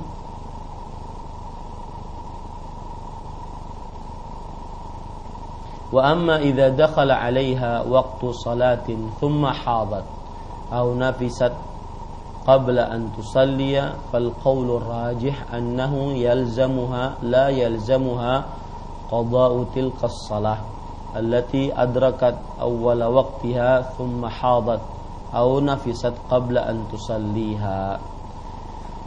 Perhatikan baik-baik, maka apabila wanita itu telah suci di akhir siang, maka waktu waktu zuhur tetap ada dan ia harus melaksanakan sholat zuhur sebelum sholat asar. Ini sudah kita bahas tadi. Dan apabila ia telah suci di akhir waktu malam, maka waktu maghrib tetap ada untuk uzur tersebut. Ia harus melaksanakan sholat maghrib sebelum sholat isya. Ini juga sudah kita bahas tadi. Adapun apabila telah masuk waktu sholat lalu ia mengalami haid atau nifas sebelum ia mengerjakan sholat maka menurut pendapat yang lebih kuat ia tidak harus mengkodok atau membayar sholat yang ia tinggalkan itu. Jadi contohnya begini e, jam setengah satu di kota Banjarmasin sholat adzan subuh adzan zuhur jam setengah satu di kota Banjarmasin azan zuhur. Sampai jam satu wanita ini belum sholat zuhur. Ketika mau sholat zuhur maka dia datang haid. Nah, apakah tatkala nanti wanita ini suci dari haidnya dia mengkodok sholat zuhur yang dia belum kerjakan tersebut? Maka penulis hafizahullah taala mengatakan tidak ada qada karena memang Rasul sallallahu alaihi wasallam bersabda fa idza aqbalatil haidatu fada'is salah jika datang haid maka tinggalkanlah salat ya maka tinggalkanlah salat jadi pendapat yang lebih kuat bahwa apabila seorang wanita haid dan sudah masuk waktu salat maka apabila dia suci nanti dari haidnya dia tidak wajib untuk mengqadha salat yang tertinggal karena haidnya tadi ini Bapak Ibu, saudara-saudari yang dimuliakan oleh Allah Subhanahu wa taala. Penulis mengatakan, qala Syekhul Islam Ibnu Taimiyah rahimahullah fi Majmu'il Fatawa fi hadhihi al-mas'alah wal adhhar fi dalili madhhabu Abi Hanifah wa Malikin annaha la yalzamuha syai'un لأن القضاء إنما يجب بأمر جديد Syekhul Islam Ibn Taimiyah rahimahullah taala berkata dalam masalah ini ada pendalil yang paling jelas dari madhab Abu Hanifah dan Imam Malik bahwa ia tidak harus mengkodok atau membayar sholat karena kodok mewajibkan adanya perintah yang baru maksudnya kodok mewajibkan adanya perintah yang baru perintah yang baru untuk mengkodok sholatnya. Sedangkan belum ada perintah yang baru tersebut. Nabi Muhammad SAW hanya mengatakan jika datang haidmu maka tinggalkanlah sholat. Di dalam riwayat Aisyah radhiyallahu anha Rasul sallallahu alaihi wasallam eh, Aisyah bercerita kunna nu'maru bi qada'is saum wa la nu'maru bi qada'is salah kita diperintahkan untuk mengkodok puasa kalau lagi sedang haid dan tidak diperintahkan untuk mengkodok sholat kalau sudah suci dari haidnya. Maka kalau seandainya dikatakan mengkodok maka ini memerlukan e, perintah baru dan belum ada perintah akan hal itu. Ini ibu-ibu saudari-saudari muslimah wala amra huna yalzamuha bil qada. Wali annaha akharat ta'khiran jaizan fahiya ghaira mufarridah dan di sini tidak ada perintah yang mengharuskan untuk mengqadha. Karena wanita tersebut telah menangguhkan sholatnya dalam waktu yang dibolehkan. Jadi ia tidaklah berlebihan melalaikannya. Maksudnya begini ada pendapat sebagian ulama yang mengatakan apabila sang wanita tersebut meremehkan sholatnya, sang wanita tersebut meremehkan sholatnya, maka pada saat itu eh, dia kalau sudah suci dari haidnya, maka sholat yang dia remehkan tadi sampai datang haidnya dan dia belum mengerjakan sholatnya dia harus qadha. Tetapi pendapat ini belum ada dalil kuat ya belum ada dalil kuat. Yang jelas kalau orang wanita sedang datang haid maka dalilnya adalah dia harus meninggalkan sholatnya dan tidak ada qadha atasnya. Taib. Kemudian wa amman naim awin nasi wa in kana ghairu mufarridin aidan fa inna ma yaf'aluhu laysa qada'an. Bal dzalika waqtu salati fi haqqihi hatta yastayqidha wa yadhkur. Hadapun orang yang sedang tidur atau lupa, jika ia bukan orang yang melalaikan, apa yang ia lakukan itu bukan qadha. Bahkan ketika ia bangun dari tidurnya atau ketika ia teringat akan sholat, maka itulah waktu sholat baginya. Hal ini menunjukkan bahwasanya penulis seakan-akan memberitahukan kepada kita kalau dikatakan sama seperti orang yang ketiduran, sama seperti orang yang kelupaan sholat, ya bahwa wanita yang haid tatkala dia mendapati haidnya sudah masuk waktu sholat, maka hukumnya sama dengan orang yang kelupaan dan ketiduran, dia harus mengkodoknya di waktu dia ingat dan di waktu dia sudah bangun tidur, maka ini tidak sama ya tidak sama. Karena e, orang tersebut kelupaan dan orang tersebut ketiduran. Sedangkan wanita yang haid ini pun e, dia tidak kelupaan dan dia tidak ke dia tidak kelupaan dan tidak ketiduran. Jadi tidak bisa disamakan hukumnya. Maka pendapat yang lebih jelas bahwa wanita yang haid apabila datang haidnya di waktu sholat maka ketika dia suci nantinya dia hanya atau dia tidak mengkodok sholat yang tertinggal darinya tersebut. Beda dengan orang yang ketiduran ataupun orang yang kelupaan. Rasul Shallallahu Alaihi Wasallam bersabda, "Man nama an salatin aw nasiha falyusalliha idza dzakaraha la kaffarata laha illa dzalik." Barang siapa yang ketiduran atau kelupaan, maka hendaklah dia mengerjakan sholat tersebut jika ia bangun dari tidurnya atau ingat dari sholatnya. Nah, ini tidak bisa disamakan dengan wanita yang haid yang sudah masuk waktu sholatnya. Yang jelas pendapat yang lebih kuat bahwasanya untuk wanita yang suci dari haidnya di waktu sholat asar maka dia hanya wajib mengerjakan sholat asar.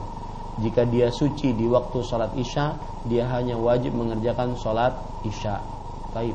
Dan apabila wanita haid di waktu sholat sudah masuk, maka dia tidak wajib mengkodoknya kalau seandainya dia sudah suci dari haidnya.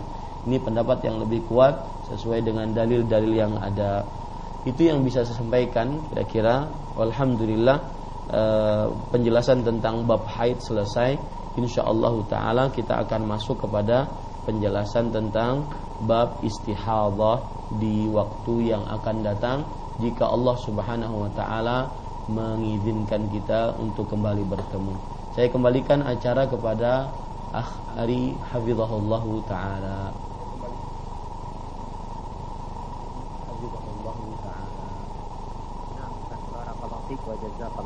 Terima kasih atas pelajaran yang sangat bermanfaat yang disampaikan Ustaz kepada kami di kesempatan pagi hari ini. Selanjutnya kami memberikan kesempatan bagi Anda yang bertanya silakan melalui line telepon di 0218236543. Sebutkan nama Anda, dari mana Anda berasal. Atau pesan singkat di 0819896543. Saya kira kita akan angkat telepon yang pertama. Silakan. Halo. Belum tersambung, kami tunggu kembali Bagi Anda yang ingin bertanya, kami harapkan pertanyaan-pertanyaan yang Anda ajukan kepada kami diharapkan berkesesuaian dengan apa yang telah Ustaz bahas pada kesempatan kali ini. Silahkan. Halo. Belum tersambung kami bacakan dan pesan tingkat saja dari saudara Ami. Mohon maaf, saudari Ami di Riau. Ustadz, apakah ketika wanita sedang haid harus mengumpulkan rambutnya yang rontok dan diikutkan ketika bersuci setelah haid selesai? Apa hadis tentang hal tersebut? Sahih Ustaz? Syukron, jazakallahu khairan. Iya. Bismillah walhamdulillah wassalatu wassalamu ala Rasulillah. Para pemirsa yang dirahmati oleh Allah Subhanahu wa taala, maka belum ada dalil tatkala wanita yang sedang haid untuk me, dilarang mengambil ataupun mencabut rambutnya. Kemudian setelah itu dikumpulkan. Kemudian apabila wanita tersebut e, setelah suci dari haidnya kemudian dibandingkan juga rambut atau kuku tersebut maka ini belum ada dalil dari hadis Rasul sallallahu alaihi wa ala alihi wasallam ya belum ada dalil. Jadi wanita yang sedang haid apabila ingin memotong rambutnya atau memotong kukunya atau mengerjakan hal-hal yang berkaitan dengan sunanul fitrah maka tidak mengapa dia lakukan akan hal itu. Dan keyakinan bahwasanya wanita yang sedang haid atau wanita yang sedang nifas tidak boleh memotong rambut, memotong kuku, mencabut bulu ketiak, mencabut bulu kemaluan, maka ini adalah keyakinan yang timbul dari e, keyakinan yang batil menurut sebagian orang. Ya keyakinan yang batil. Bahwasanya bagian tubuh dari manusia kembali kepadanya pada hari kiamat ya kembali kepadanya pada hari kiamat.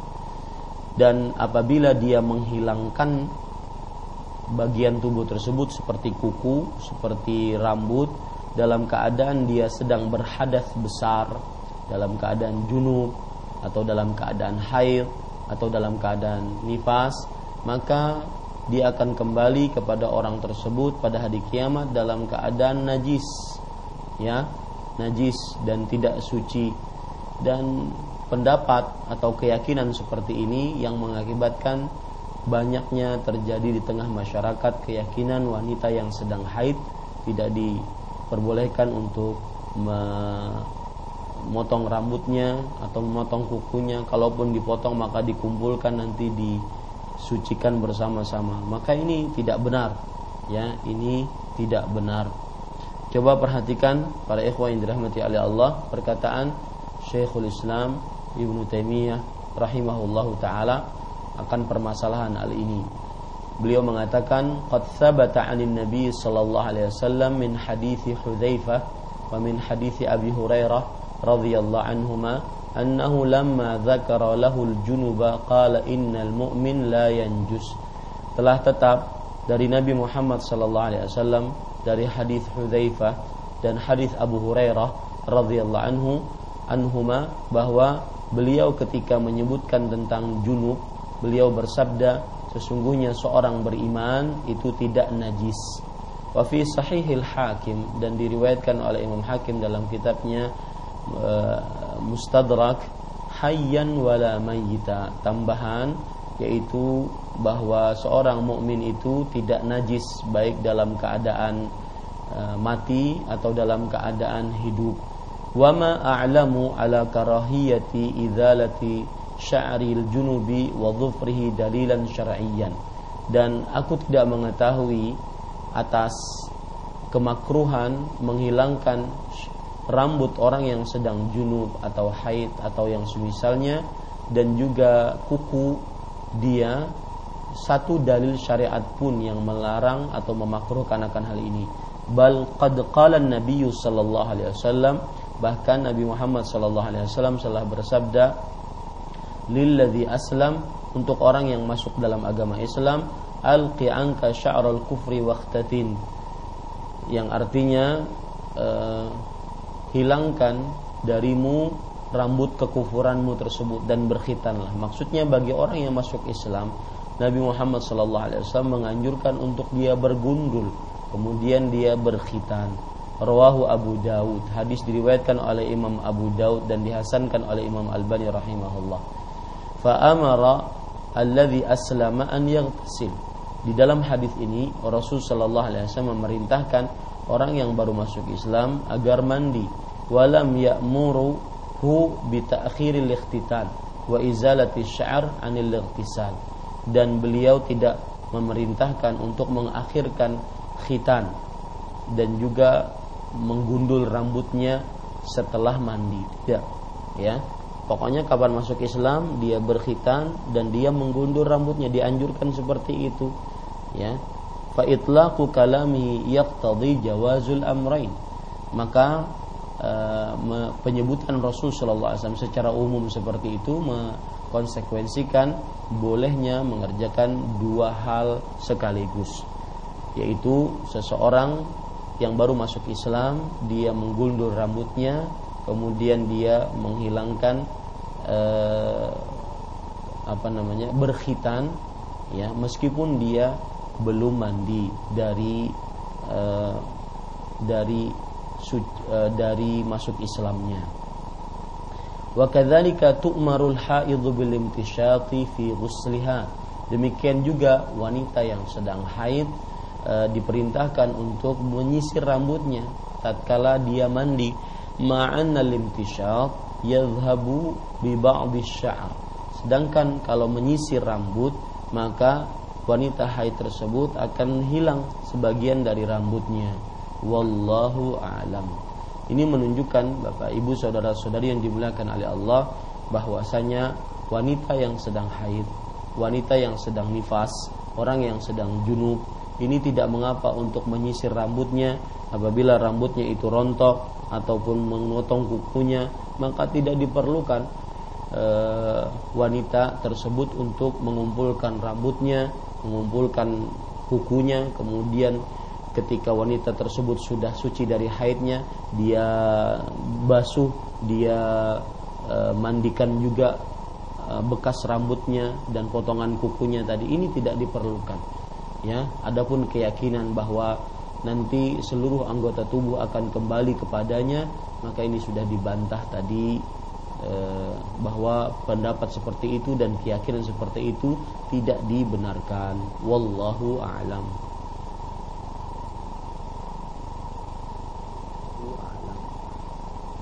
Baik Ustaz. Barakallahu Fik wa Jazakallahu Terima kasih atas penjelasannya Selanjutnya kami masih menunggu Anda untuk menghubungi nomor kami di 0218236543. Baiklah kami angkat telepon yang pertama.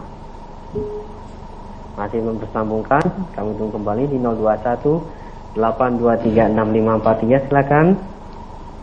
Halo. Assalamualaikum Ibu. Dengan Ibu siapa di mana? Mohon maaf ini Ibu. Silakan Ibu Sri Waalaikumsalam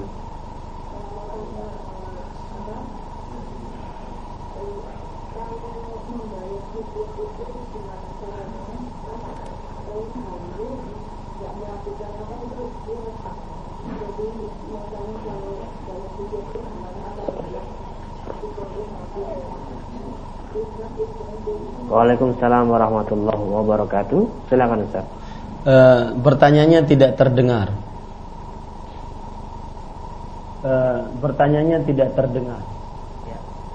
Pertanyaannya dari Ibu Sri yang bertanya, Ustadz bagaimana cara mengkodok puasa ketika uh, puasa yang telah lalu? Saya tidak puasa karena telah tengah melahirkan uh, seorang anak.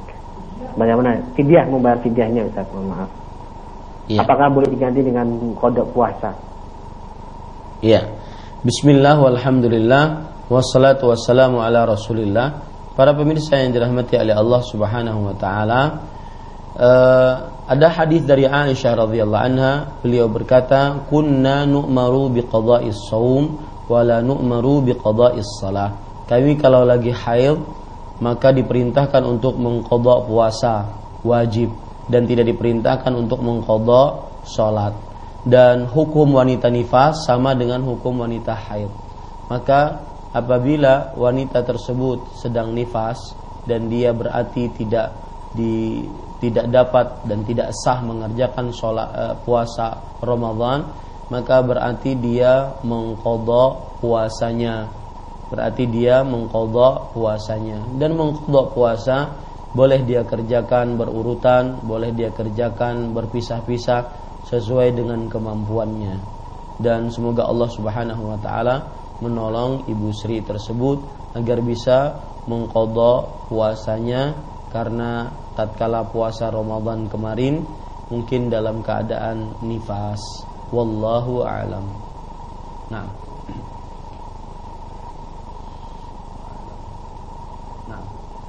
Baik, saya terima kasih atas jawabannya untuk pertanyaan Ibu Sri yang menelpon di kesempatan pertama tadi. Selanjutnya kami akan kembali. Silakan telepon yang kedua. Halo. Belum tersambung. Silakan bagi Anda yang bertanya di 0218236543. Kami angkat kembali. Halo.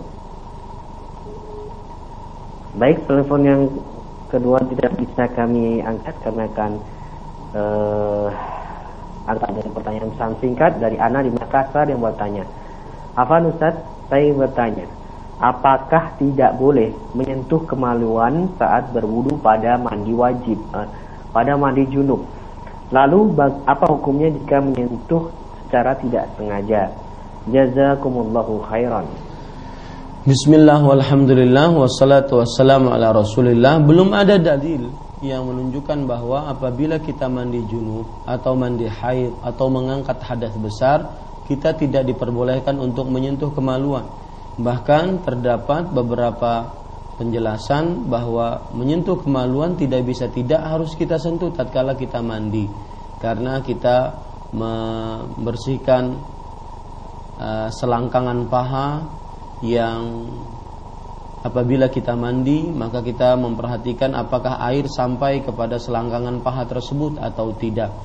Kemudian juga tatkala kita mandi junub atau mandi haid atau mandi nifas, mengangkat hadas besar, maka kita sebelum e, membasuh kedua telapak tangan kita sebelum berwudu, maka kita membersihkan kemaluan kita, membersihkan kotoran-kotoran yang ada pada kemaluan tersebut sehingga setelah itu baru kita membasuh kedua telapak tangan kita.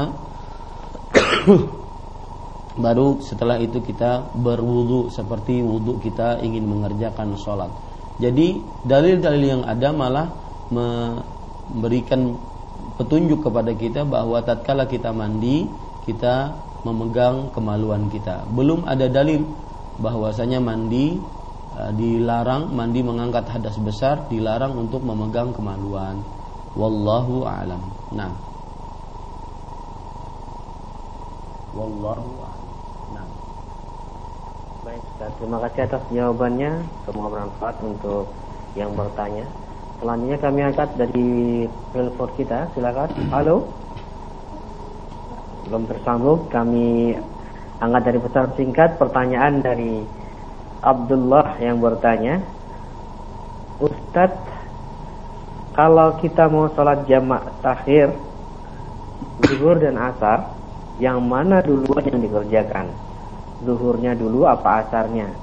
Karena waktunya sudah masuk pada waktu sholat asar. Silakan Ustaz. Iya. Bismillah walhamdulillah wassalatu wassalamu ala rasulillah.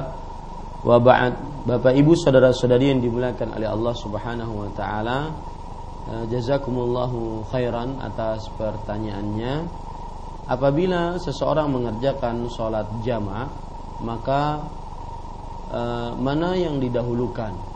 Ya, apakah yang didahulukan sholat yang mempunyai urutan waktu, ataukah sholat yang mempunyai waktu tersebut?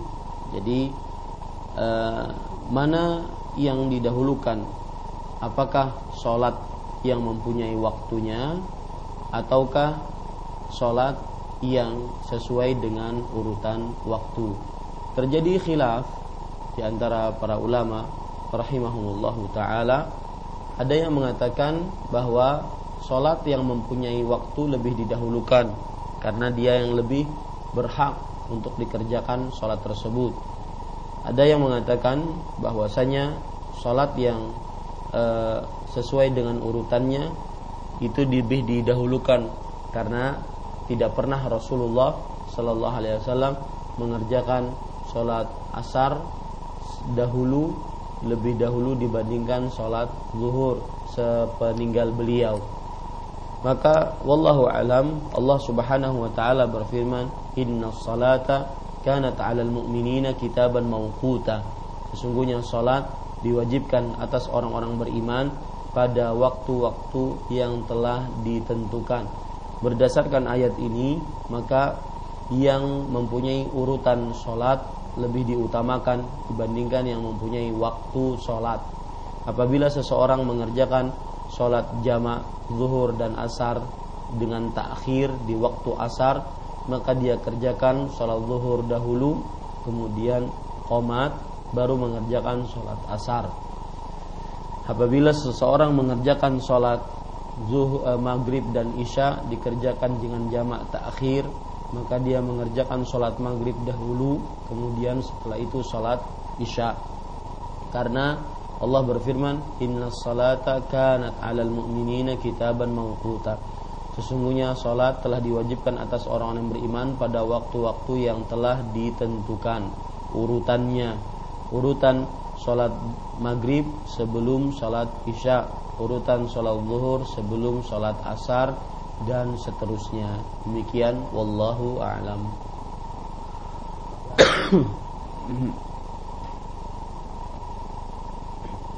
Barakallahu khairan. Terima kasih atas jawabannya dan pertanyaan dari Abdullah tadi merupakan pertanyaan terakhir di kesempatan perjumpaan kita di kali ini Ustaz. Mohon sebelum kita akhiri diberikan ihtitam. Fadhil. Ya, bismillah walhamdulillah wassalat.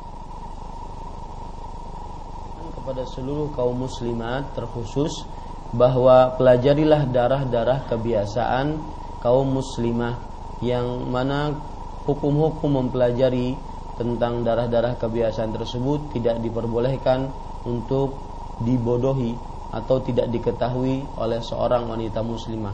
Karena bagaimanapun seorang wanita muslimah akan mendapatinya selama dia masih hidup. Maka pelajarilah dengan baik, pelajari dengan teliti sampai benar-benar paham. Dan ibu-ibu, saudari-saudari muslimah, ajarkan kepada anak-anak perempuan kita tentang darah-darah kebiasaan wanita muslimah. Semoga hal ini bermanfaat. Kita cukupkan wassalamualaikum Wassalamualaikum warahmatullahi wabarakatuh. Wabarakatuh. Waalaikumsalam.